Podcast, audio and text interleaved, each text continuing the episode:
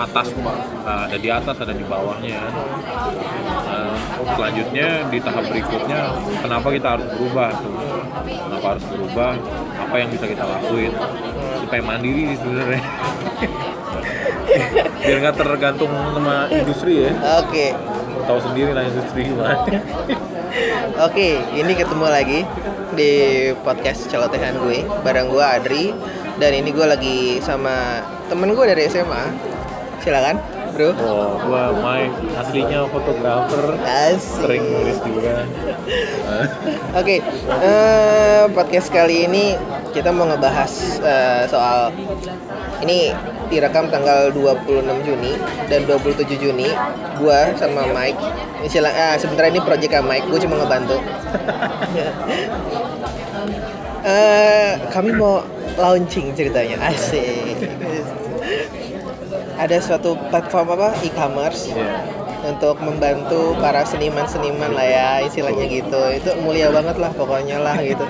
Dan besok ada apa semacam fringe di acara Gym Fest. Nah kita akan kami akan Mike akan ngisi acara di situ sama temennya Wiwit juga. Sekalian launching in class juga. Gitu. Jadi apa bro? Yang besok diomongin nih mengenai apa? Tadi kan lu sempat diomongin di depan nih segala macam. Sekarang coba recap sedikit apa tuh yang mau ngomongin besok. Sebenarnya besok tuh kompilasi curhat para teman-teman termasuk gue juga. Asik. Pelaku industri. Bagaimana menyikapi industri yang berubah. Terus sampai gue nemuin inspirasi bahwa kita nggak nggak nggak bisa bergantung terus ke industri. Uh, kita perlu punya kemandiri, kemandirian dan basisnya di kultur Indonesia ataupun Asia keluargaan itu yang sebenarnya bisa membantu kita komunitas. Komunitas ya. Saling membantu dan support. Nah Enclave sendiri itu muncul dari keresahan itu. Uh, ada kompetisi yang nggak sehat antara pemain industri kreatif antar seniman dan yang lain-lain gue mikirnya kalau misalnya semua orang ini bisa saling ngebantu satu sama lain bikin ekosistem yang bagus mungkin ada harapan bahwa di masa depan eh, orang-orang uh, yang storyteller seniman dan yang lain bisa hidup berdaya. Jadi kenapa gue buat e-commerce? Ya keresahannya mulainya dari dari problem yang gue alami sendiri. Iya, oke oke. Ya normalnya sih gitu ya. Kayak normal apa kita dapat apa namanya kita dapat uh, semacam keresahan. Akhirnya gimana caranya agar keresahan itu menjadi sebuah hal yang kreatif Yoi. dan bisa menghasilkan dan tentunya membantu banyak orang kan. Yeah, nah, nah gue tuh tertarik dengan ide seperti itu gitu kan gue tertarik dengan ide seperti itu karena zaman dulu nih zaman dulu zaman dulu gua nggak nggak punya impian kayak Mike nih jadi fotografer segala macam. Tapi gue ber, berpunya punya impian menjadi seorang pemusik musisi. Akhirnya ya gue tinggalin gitu. Dan banyak hal yang ternyata dari seorang artis seniman itu untuk hidup layak dari apa yang mereka punya ternyata susah. Gitu kan. Nah, dan gue juga beberapa kali ketemu Mike. Walaupun gue nggak nanya tapi terbersit gitu di di di di di, di, di otak gue gitu kan. Lu, lu hidup hidup gimana bro dengan dengan dengan dengan kerjaan lu sebagai fotografer? Lu bukan kerja kantoran kayak gue segala macam dengan background lu eh, apa jurnalis eh, komunikasi segala macam. Dan lu nggak nggak gabung di suatu media tapi lu freelance lu how you maintain your money segala macam. Nah itu. Dan akhirnya sampai suatu ketika ya ketemu Mike dan dia memaparkan ide and class tadi segala macam. Oke okay, gue bantu lu bro karena emang tujuannya mulia. Ya bener sih ya semuanya untuk kayak seniman-seniman seperti itu emang harus punya satu wadah sebenarnya dibilang jadi wadah ekonomi ya buat mereka ya iya yeah. sih bener basic basic utama kan kebutuhan manusia kan ekonomi dulu bertahan hidup setelah itu ada aktualisasi diri kan segitiga piramida Maslow itu oh ya Maslow oke okay. Ya kan?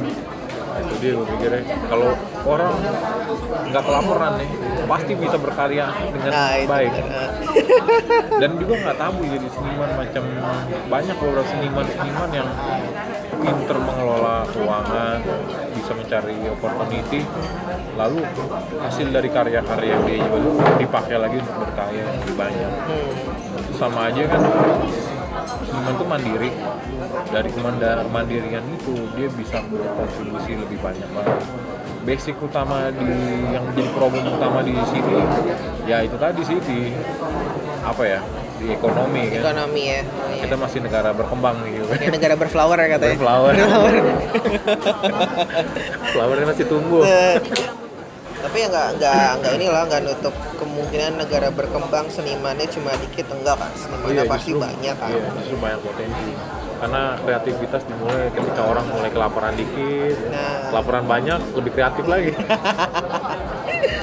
Dan juga bisa dibilang ini juga ya kalau misalnya kita berkaca sama pendidikan segala macam eh, kan nggak semua manusia itu sama ya bro maksudnya iya benar Nah, nggak semua manusia tuh punya uh, talenta yang sama. Ada yang ya kayak lu di fotografer segala macam. iya Tapi basic untuk kayak misalkan baca segala macam memang itu kan harus Hmm. harus sudah ada. Tapi ini maksud gua untuk keterampilan yang lebih ada yang fokus di fotografer kayak gua fokus di keuangan segala macam kan nggak semua fokus di keuangan yang Iya. notabene katanya uh, kerja kantoran enak nggak juga bro.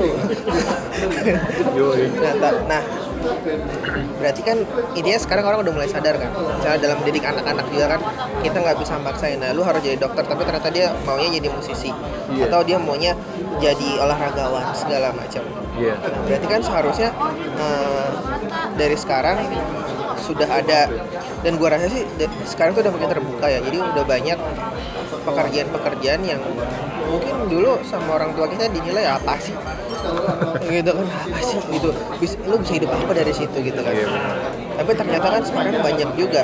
Kayak misalnya contoh youtuber atau apa segala macam. Gitu mungkin dia secara akademi secara apa dia nggak pinter. Iya. Tapi dia uh, bisa fase untuk di depan kamera segala macam.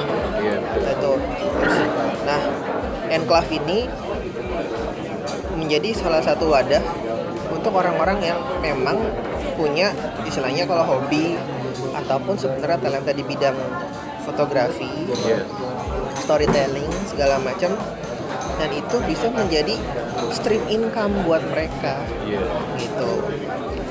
Dan itu yang yang gua tangkap secara lebih lanjut dari idenya ide lu bro waktu itu. Itu karena ngebantu banyak orang ngebantu orang-orang yang yang nggak punya bukan nggak punya ya maksudnya kebingungan ya. kebingungan dan juga punya uh, talenta di bidang lain Iya, gitu kan. benar. khususnya di fotografi Iya. storytelling segala macam. Betul betul. Nah. Saling membantu ya. Betul. Misalkan ya kayak orang-orang kayak lu gitu. Ah, lo pinter mengoperasikan kamera digital segala macam analog. Ya lo hasil karya lo ada, ada sebuah sebuah karya visual gitu Iya. kan karya visual yang yang lo udah jual ke mana liputan lo Washington Post apa segala macam kan. Iya, ini temen gue hebat bro.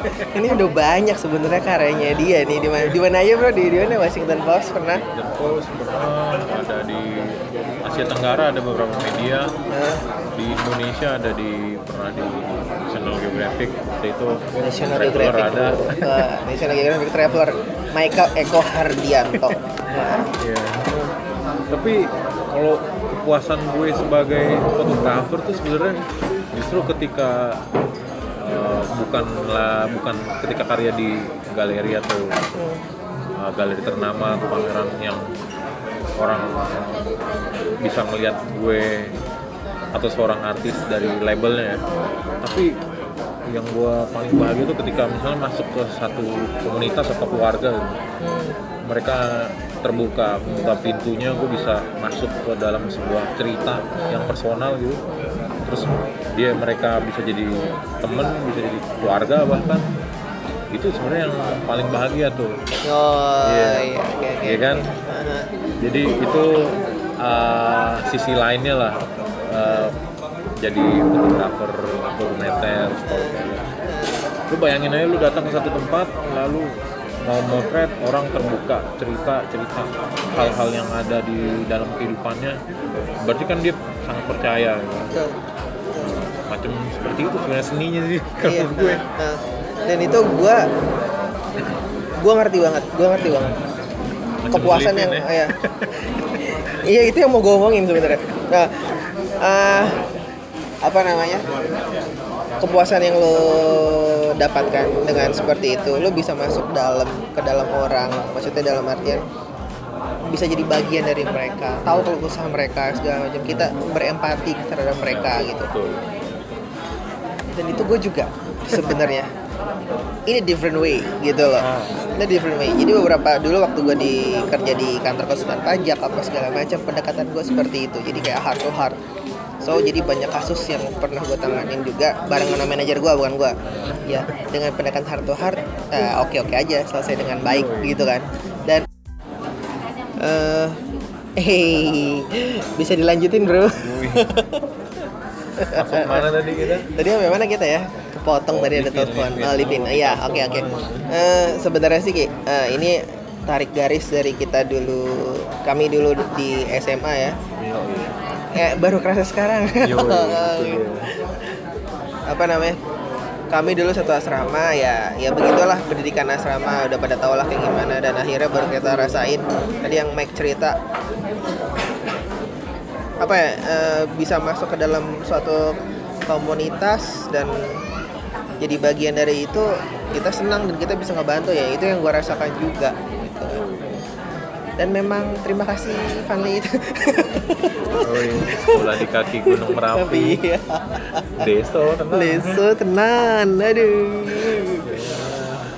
oke jadi ah ya itu sekilas kali ya Yoi. mengenai apa itu enclave apalagi bro soal enclave Oh iya, besok datang. Kayaknya juga naiknya juga baru besok sih bro Oke. Oke, besok kita bikin lagi sama. Wiwit. Yoi. Wiwit kan juga bikin podcast. Yoi. Ya, Oke. Ngomongin Libra dia. Oke, mungkin sampai sini dulu podcast latihan gue. Thank you yang udah denger eh, di Spotify, di Anchor, di Google Podcast segala macam. Adri cabut, bro. Bye. Thank you. Oke, bye. Bye bye.